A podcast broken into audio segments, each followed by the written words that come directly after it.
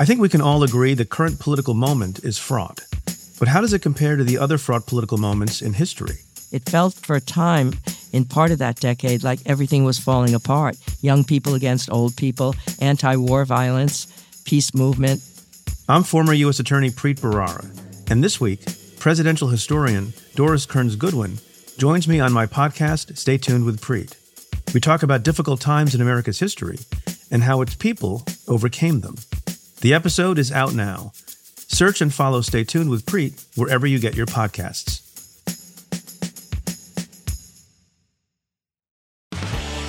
This is Recode Media with Peter Kafka. That is me. I'm part of the Vox Media Podcast Network. I'm here in New York City at Vox Media headquarters. I'm here with Vivek Shah. Did I get your name right? You did. We, well yay done. Me, CEO of J2 Global, a company you probably have not heard of. I've heard of it. You've heard of it. Formerly CEO of Ziff Davis Media, a company Correct. you may have heard of. It may be confusing with other people. Vivek is someone I wanted to bring on for a while because he's doing something sort of counter to a lot of other media companies. Uh, he's been in the news on and off the last couple years because he was going to buy Gawker Media at one point, did buy Mashable. I'm assuming maybe you're in the market for other distressed assets. We're We can- always in the market. we can talk about that. Uh, let's set the stage. Um, explain what J2 Global is. So J2 briefly. is a $4 billion publicly traded internet information and services company. So to your point, uh, maybe not everyone in your audience has heard of J2, but you've probably heard of the 40, one of the 40 or multiple of the 40 plus brands that we own. So we own IGN, uh, we own Mashable, we own PC Mag, we own Speed Test, we own Everyday Health. I want to have a whole conversation about speed testing a little It's bit. a great we'll, business. We'll go on in a Yeah, second. so we own basically 40 brands. They're either ad supported content or subscription supported services. right. And you used to just run the digital media portion of the thing, and now you run the entire Yeah, the so, Megillah. so so the whole Megillah is about 1.2 billion of revenue. Half of that revenue are subscription supported internet services, things like eVoice, Campaigner, VIPRE, which is antivirus. And then the other half is digital media, which is Ziff Davis and Everyday Health. and the connection between the digital media side of the company and the rest of the company is what? Other than their It's own. all internet. I- I- but That's the way I look at it. Is the idea that Mashable is supposed to feed VIPRE in some way, Not or no? necessarily. They're supposed to be Not necessarily. Think of us as a portfolio company. And we love the diversification that a portfolio brings. So that diversification is business model, ad versus subscription. It's content versus services. It's verticals, tech, health, etc. So from our point of view, they're connected by the internet thread. And there's another connection, which is these are all businesses that are playing some role in the analog to digital transition. So I think of you as a guy, and prior to all this, you were at Time Inc. running a bunch years. of their their their brands. Rising Star went to run Ziff Davis. You can go Google Ziff Davis. At one point, a giant magazine publisher, eventually bankrupt, out of bankruptcy, is now a publisher of a smaller portfolio of assets that you own. Yes. Uh, I think of you as a guy who, for the last three, four, or five years, pretty much to anyone who would ask would say most of you guys are doing it wrong. Most of the media business is going in the wrong direction. You're raising too much money. You're pursuing this advertising based slash Facebook slash Google based Yeah. strategy. Yeah. It's not going to work. You can do a victory lap now if you want, because it kind of sounds like you had it right all along. I mean, look, I think from a digital media point of view, we understood pretty early on that display only, and by display, I mean ad banners and pre roll ads alone wasn't going to work, right? So recognizing that we needed multiple revenue streams, which when you go back to my Time Inc. days, when you go back to your magazine days, we've always had multiple revenue streams in Consumer content pays for a subscription. Exactly. There's advertising. There's other Exactly. stuff. So we understood that, right? And so when you look at what we've done on the media side, more than half of our revenues are not display advertising. So it's either performance marketing, which we can talk more about, but it's basically driving transactions and driving leads. So, yes, a form of advertising, but different. Not RFP based, not request for proposal based, not ad served based, but really driving uh, transactions. You're not getting paid for showing someone an ad. No. You're getting paid when someone We do. does something. So to be clear, we do have a display advertising Yeah. business, and it's a substantial one. It's $250 million a year. But we have north of that in performance marketing and subscriptions. So, back to your original point, yes, I think we saw that display only wouldn't work. I think the other thing that probably distinguishes us from some, not all, digital media companies is we are very earnings and cash flow focused. So we run the business in sort of a really traditional way, right? It just happens to be a digital media business, but from our point of view, we're here to generate cash. Is that is that just simply a function that you're publicly traded and you have to show that? No, I think it's our mindset. And I think, you know, going back to my Time Inc. days, what maybe not everyone associates with Time Inc., but I do, a very disciplined company. It ran a very sound business. So the 15 years I spent there really trained me to run a media business like a business. Right, and it was in decline for a lot of that time, and it was being buff. You know, it had the same internet problem that everyone else had, but you guys were making money year after year after year. And Absolutely. the- all the folks who were there, I'm assuming that includes you, said, "Man, the problem was is that we had to take all our profits and hand them over to Time Warner, and we could never do anything else." Yeah, look, so I think the one thing that if we could have done differently, I think, is to take the cash that we were generating from our operations and invest it back into the business, either in the form of investments in the business, operating investments Yeah. or capital investments, or acquisitions. And so I won't go through Yeah. the acquisitions The that, woulda, that well, we had a list that if we had transacted on any of those, I think would have fundamentally changed that company. And so when I moved into Ziff Davis, so I spent 15 years at Time Inc. When I moved into Ziff Davis, just understand what Ziff Davis was, Ziff Davis had just come out of bankruptcy, had one brand that was PC Mag, doing 16 million of revenue, losing some millions that we acquired for about 22 and a half million dollars. So I didn't start with necessarily the most uh, Sexy robust. portfolio, yes, but what we understood was that there was a path for that brand, that if we could take the cash we were going to generate from that brand and acquire other brands, which we started to do, that we could start to build something interesting. And really, it's from that early kernel, which was 2010, to today, we have a $600 million media business. So we understood the role that acquisitions could play in building a modern digital media company too. So that's an important part and I think a distinction. So let- let's explain what performance marketing is. I think broadly, this is what people call uh, e-commerce now. It's a combination At of least, at least, at least when they're talking about media companies. Yeah, so it's a combination of, of for us, it's affiliate e-commerce. So links on articles that drive your users to a commerce site to transact. And you get paid either when you you, get paid send someone when someone clicks on the link, or when they go there and then maybe buy or in some way transact on the on the other side. Correct. So turning consumers of content Yeah. into consumers of products and services. It's something that I think a lot of businesses now are doing. The in last couple of years, a lot, Yeah. of, lot of uh, Vox Media has Yeah. a little group uh, dedicated to this. BuzzFeed Yeah. does. Uh, the New York Times went out and bought Wirecutter, and that is the core of that business. Is you go ask them what kind of refrigerator should I buy? They tell Correct. you go buy this one, and you end up at Best Buy, and maybe the, maybe Wirecutter gets a cut of that deal. So we saw that eight years ago. And that's a $215 million a year business for us. And think about the margin profile. That's very high, right? Because I've already spent my costs on editorial infrastructure, et cetera. It also is different than your traditional ad business where someone says, I'm going to buy a certain amount and then you fulfill it. Here, it's uncapped. As long as you drive a transaction, I'll pay you. And we love that characteristic of the business. So, yes, it's more competitive. More people are focused on it. But I actually think that's a positive because I'll tell you, when we started in affiliate commerce, most affiliate publishers weren't the highest quality editorial publishers.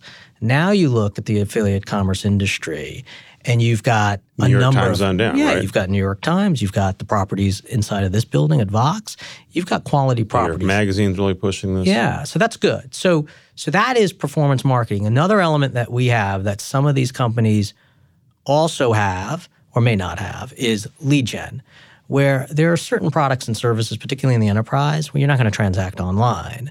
where we're helping collect lead forms that turn into something that a salesperson can follow up on. Again, a, a very old model. Yes. And, and it's been around as long as the internet's a great around, B2B model. Right? Yeah. And sort of waxes and wanes, I think, depending on sort of like there was a lot of uh, credit card stuff and mortgage stuff that comes back and forth.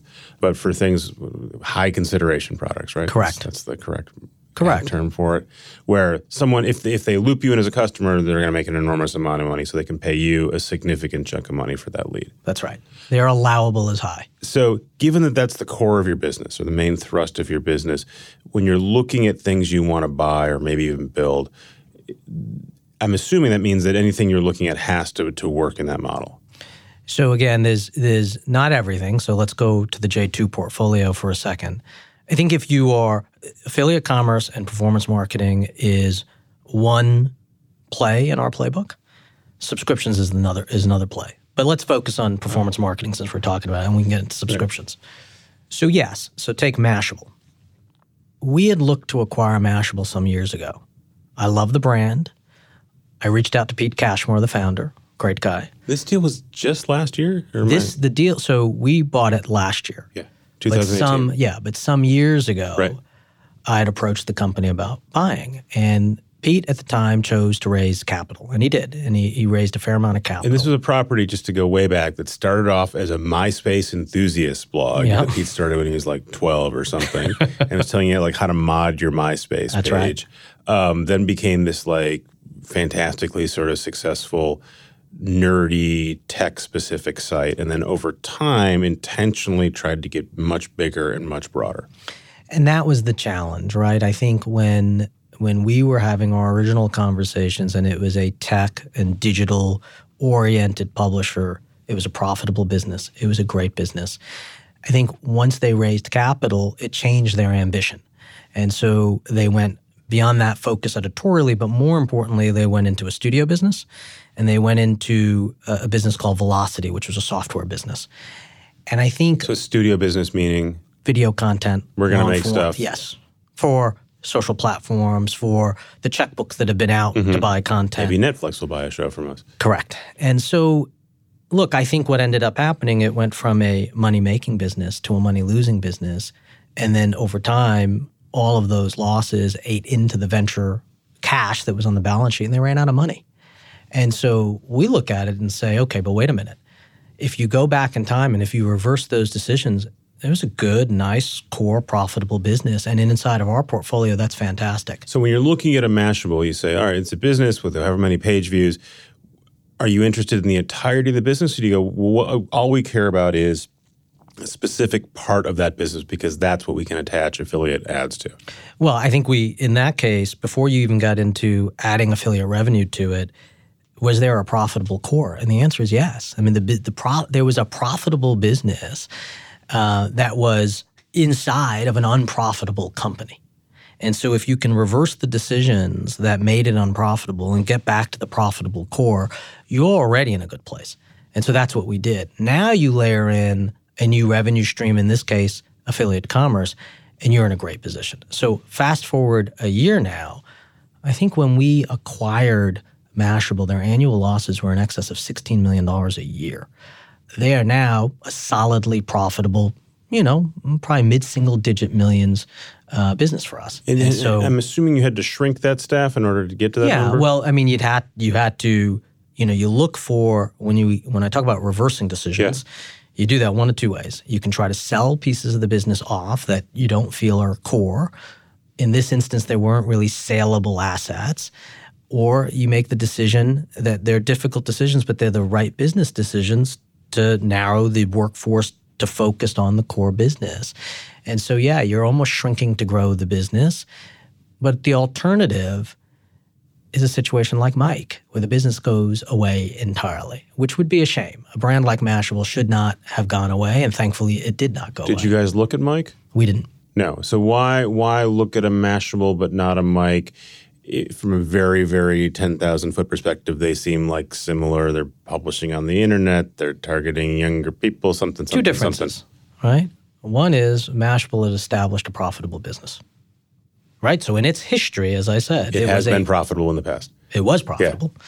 uh, and then decided to expand with venture money into areas that made it unprofitable. And you can reverse that. Yes. So that's a key difference. The second is if you're going to participate in affiliate commerce, you need a brand that has some authority over helping inform some buying decisions. Mashable has that. So when Mashable talks about the best VPN or the best headphones or the best laptops, you'll pay attention. So you need a brand that can be attached to that kind of content if you're going to be in the affiliate commerce business.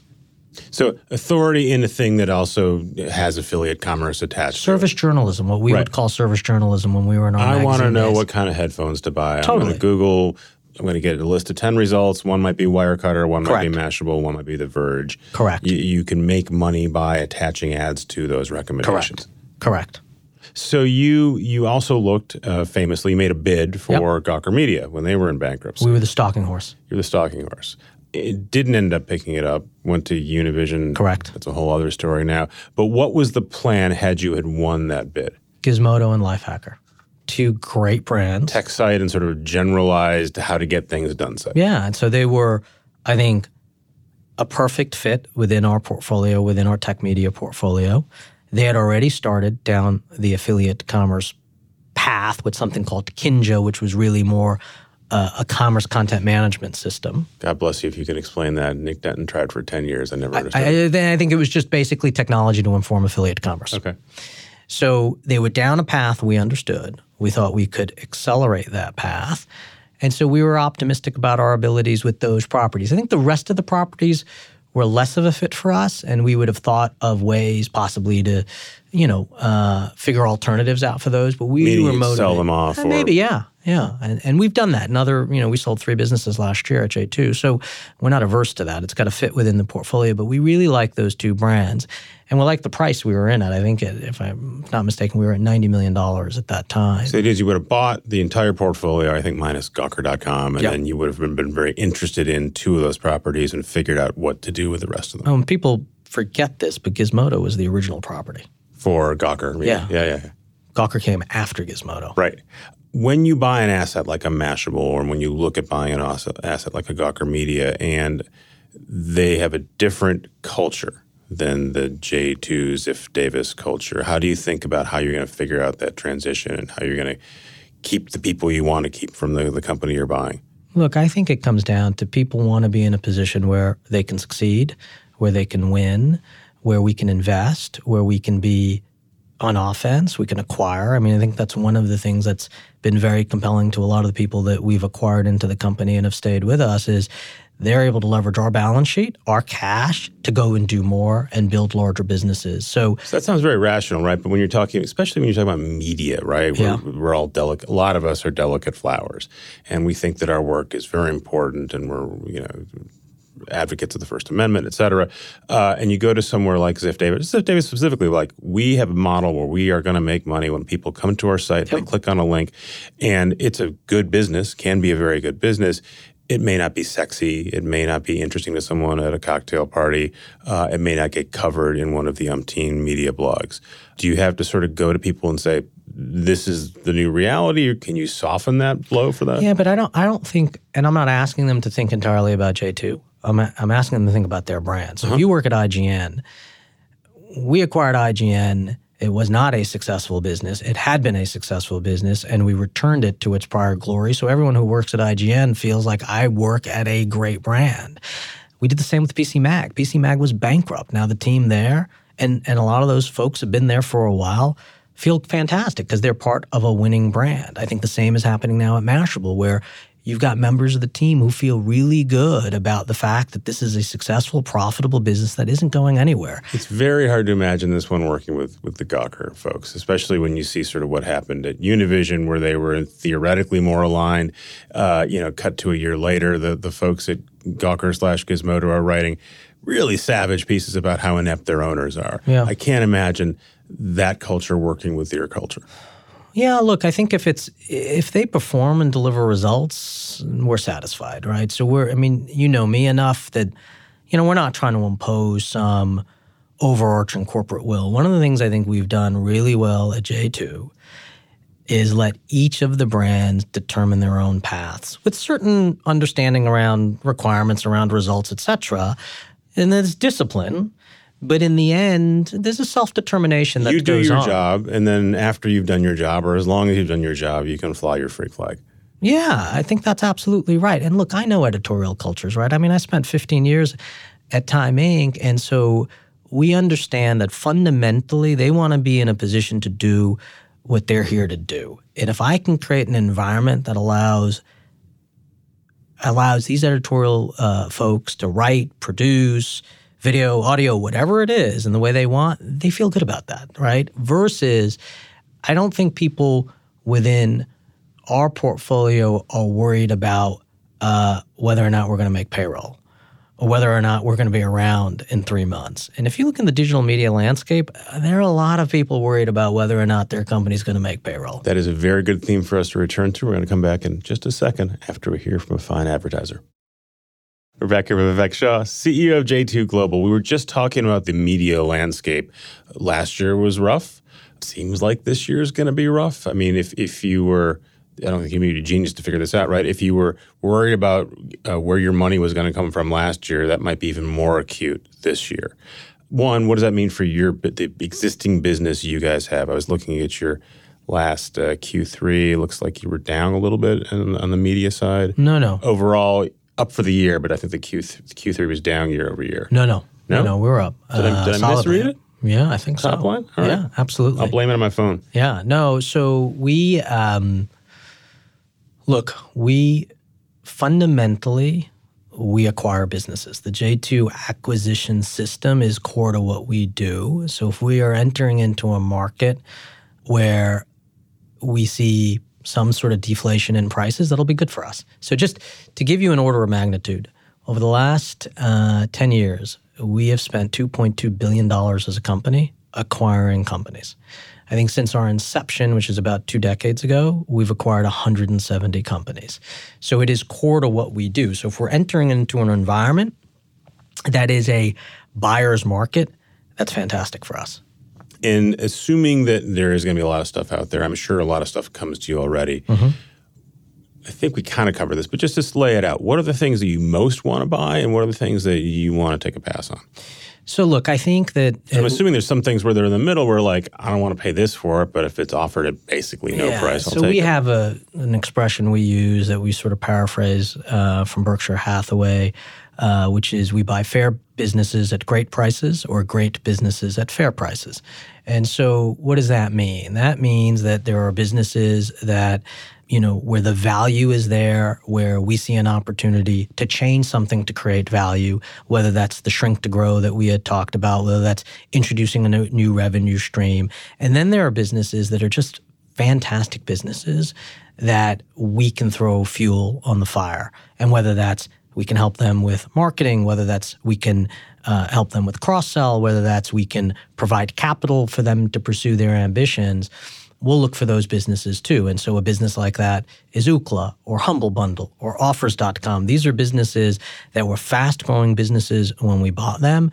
And all we have done is make them better right? Which is different than maybe some of the other properties that we were talking about, where it was more of a turnaround situation. So we'll look across the landscape for opportunities, and ultimately, the price that we pay is a function of where that business sits. Like if you talk to the folks uh, at NBC, at Comcast, who up until a couple years ago were putting a lot of money into properties like this one, Vox Media, BuzzFeed, uh, they bought a bunch of shares in Snap. Now what they'll say is, we're not very interested in companies that are dependent primarily on advertising. We're not very interested in companies that are Facebook dependent, Google dependent. Are you in that same boat, or is there a, a world where some of those things make sense for you? Look, it's case by case, right? So I, I think we- what they say is we really like commerce businesses. We like businesses where consumers pay money for something and, and, and we can partake in that. Yeah, I look, I think, you know, ultimately we look at every acquisition opportunity with one central question, which is can we create value? Right? And so, and there are multiple ways in which we've created value. So it's hard for me to sort of say anything definitively Yeah. like we will never do this and we will always do this. It's case by case, and it should be, right? And so, what we're very good at is identifying, evaluating, diligencing, transacting, integrating acquisitions where we feel we can create value such that it's got to be this where by owning the business we have made it better right that that we uniquely can make it better I assume there are two kinds of things coming across your desk. One is a Mic or a Mashable where we are we are out of money. We are going to have to close the Yeah, door. in fair X businesses at great prices. X number of days. Like if Yeah. someone doesn't buy us, we're going away. And then I'm assuming there's another bucket of people who say, "We have a business. We can keep operating the business. It's just not what we thought it was going to be, and or our investors want out." Um, are those harder to make happen because you're trying to please different constituencies versus one thing is a fire sale and a dollar is a dollar? No, I mean, again, look, I think transacting in general has never been easy, right? A lot of things have to line up. We tend to be very good at it because I think we very quickly come to a point of view and can move decisively and with integrity. And I think, you know, we have a good reputation when we transact that um, we behave the say, we behave the way we say we're going to behave. So there's no retrading. There's no sort of, um, you know, 11th hour uh, renegotiations. That's not who we are because transactions are core to what we do. So maintaining our reputation uh, in the M&A marketplace is critical. So no, again, I think that in the third category of businesses, which really are these are great fundamental businesses. They don't need to sell, but they recognize that if they can get access to our balance sheet, maybe they can go do something interesting. So let's talk about Ookla because we talked about it earlier. Speed speed, Speed test. test. If you if you Googled speed test, if you if because you your internet doesn't work as fast as you think it should, maybe you even downloaded the app because you're a nerd like myself, you get that that, that little uh, Yep, the gauge. the gauge, you hit it and it tells you your internet's slow. Correct. So I assumed that you made money by showing me a banner ad there. You've told me I'm wrong. So let's step back and talk about the size of Ookla. So Ookla has 360 million installs of its app, all organic on various, mostly phones. So that's an extraordinary statement. People like me who put it on my Correct. phone. So it's more than just a narrow universe of people. But I figured I was a really, really narrow slice of nerddom because most people just go, my internet doesn't work, and then No. they throw their phone. No. So 360 million installs of the app. So when we looked at acquiring the company, you're right. It fundamentally ran programmatic ads, so ads that it didn't sell that Google placed within the website, speedtest.net, or within the app, right? That's a business. That's a business. And it was growing because the usage and the traffic was growing. So we looked at it and we came to understand it because we were working with them on some editorial content. Oh, tell us the fastest ISPs, tell us the fastest mobile network. So we knew it. I said, that's an interesting business. And so as we got to know them, we said, look, what do you doing with all of this information you're sitting on? This incredible view into broadband and into networks and into experiences. So th- just to be clear, right? So me being frustrated with my internet speed, either at work or at home, is somewhat is, is interesting to a point to me. But if you multiply me times 300 million people, and you know what my internet, what all those internet speeds are in lots of different places, you know where they are. That becomes valuable. Why?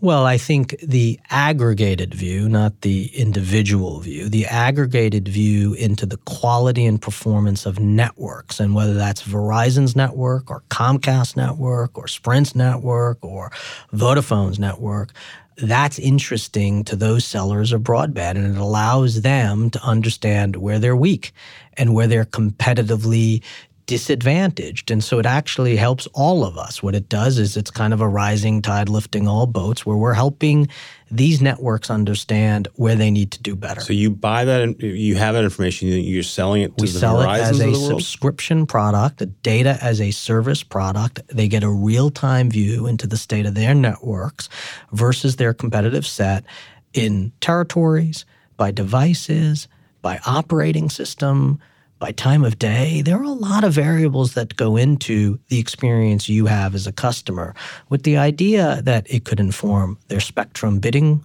you know, when they go into mm-hmm. those auctions to bid on spectrum. It can inform their network investments. It can inform a lot of things about the very product that they're selling. That's valuable. So when we looked at Ookla, we said, okay, back to where we started. Great business, great natural growth rate, great usage, selling advertising programmatically. And now there's this other part of the business that we can layer into it. So Ookla, as sellers to us, like the vision, had some concerns about investing to build the infrastructure. It was a standalone company. Correct.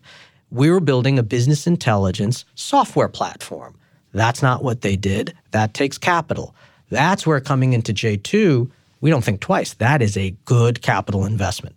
Then they had a list of companies Down Detector, Mosaik, Ekahau, companies you may not have heard Never of. heard of. All that are in this world of broadband intelligence that we have now acquired for Ookla that are part of the Ookla business unit. So back to why does an Ookla get interested in J2? They would not have made the investments, I think, in the speed test intelligence product. That's what it's called, the, the data service. And they certainly wouldn't have gone out and acquired the businesses that we've acquired for them. And that allows them to build something really special. When I down in, in an era where people are particularly now, at least the press is particularly interested in privacy. Yep. I'm sure I've clicked the button that says, "Sure, this is okay." I'm sure I also have not thought. Well, I know because I talked to you about it, but I'm sure the 99.99% of people who are doing this are not considering that their data is being is gone up somewhere and is being resold, and it's aggregated. It's not personalized. Are you concerned at all in an era with GDPR and just an increase in privacy that a product like that that takes information and sort of resells it is is vulnerable in some way? Well, look, I think number one, um, if you see the disclosure that we have, it's very strong, it's very apparent, it's not hidden, and it's very clear what we're doing. I guarantee you that, that we could walk around and find however many people have downloaded that app around here and none of them have any idea what they've signed on for. Yeah, uh, Even though they've clicked yes and they're intelligent people. no, but look, I, I think so. As as far as how you would compare our disclosures versus others, it's as good as it gets. Yeah. Now, you may argue that no one ever looks at these Exactly. things. That's that I, I can't solve human nature. Yeah. But what are we doing? We're providing data to make your experience better. That I'm not targeting ads. Right. We get a lot of inquiries into our data for ad targeting, for location data. We don't do that. We don't sell that. So our data business is not what you hear about with a lot of other companies where they're essentially selling your information so someone can target an ad against you. That's not what we're doing. Are there other Ooklas out there? So that's the only one you're going to buy in that category, but things where you can take maybe consumer behavior and figure out a different way of monetizing it than you've traditionally done. It's a great question, and it is. Thank you. It is. Uh, it is when we start to think about the different models we like. How do you find properties on the internet that have an engaged audience, where the exhaust of what they do is a body of information that a company would find very valuable, not for ad targeting, but to run their businesses. The exhaust meaning the, the data that's Yes. kicked up in the transaction. Yes. And that's an interesting perspective, right? I mean, we have fundamentally we have audiences. We're trying to extract rent from these audiences. Historically, the main rent was an ad. But there are attention, possibly right? yes. You give me your attention, I, I put an ad in front of it. That's Right. the transaction. And you get that whether you've thought it through whether it's just the way you've always looked That's at stuff. But can that audience, by virtue of what they're doing, inform business intelligence? That's one product. And then the other piece of this, which is a good segue to our Humble Bundle transaction, is can we sell a subscription service to our audiences that is not put a paywall in front of the thing you were getting for free? I've never heard of Humble Bundle until I was looking at your, your Q3 this morning, which apparently I misread anyway. Tell me, tell me what it is. It is a fantastic business. So it is a subscription service where you get access to a trove of games, uh, video games, and every month we give you a handful of new games. And so you pay this one fee. Think of it almost like a subscription video on there demand, but was a for gaming. GameFly was a version of this. There's been there's been subscription gaming There services have before. been, but this one is done pretty well. And I think the reason it's done well is that they've got a great perspective on which games to include each month. We also finance our own games. So we have proprietary games that are humble games that come into our service. So it's a little bit like, you know, when you start to think of like a Netflix, you start Yeah. with licensed content and then you start to move into original content. We've sort of done a very similar thing. But the important thing is so it's a it's a great business on its own. They've done a fantastic job.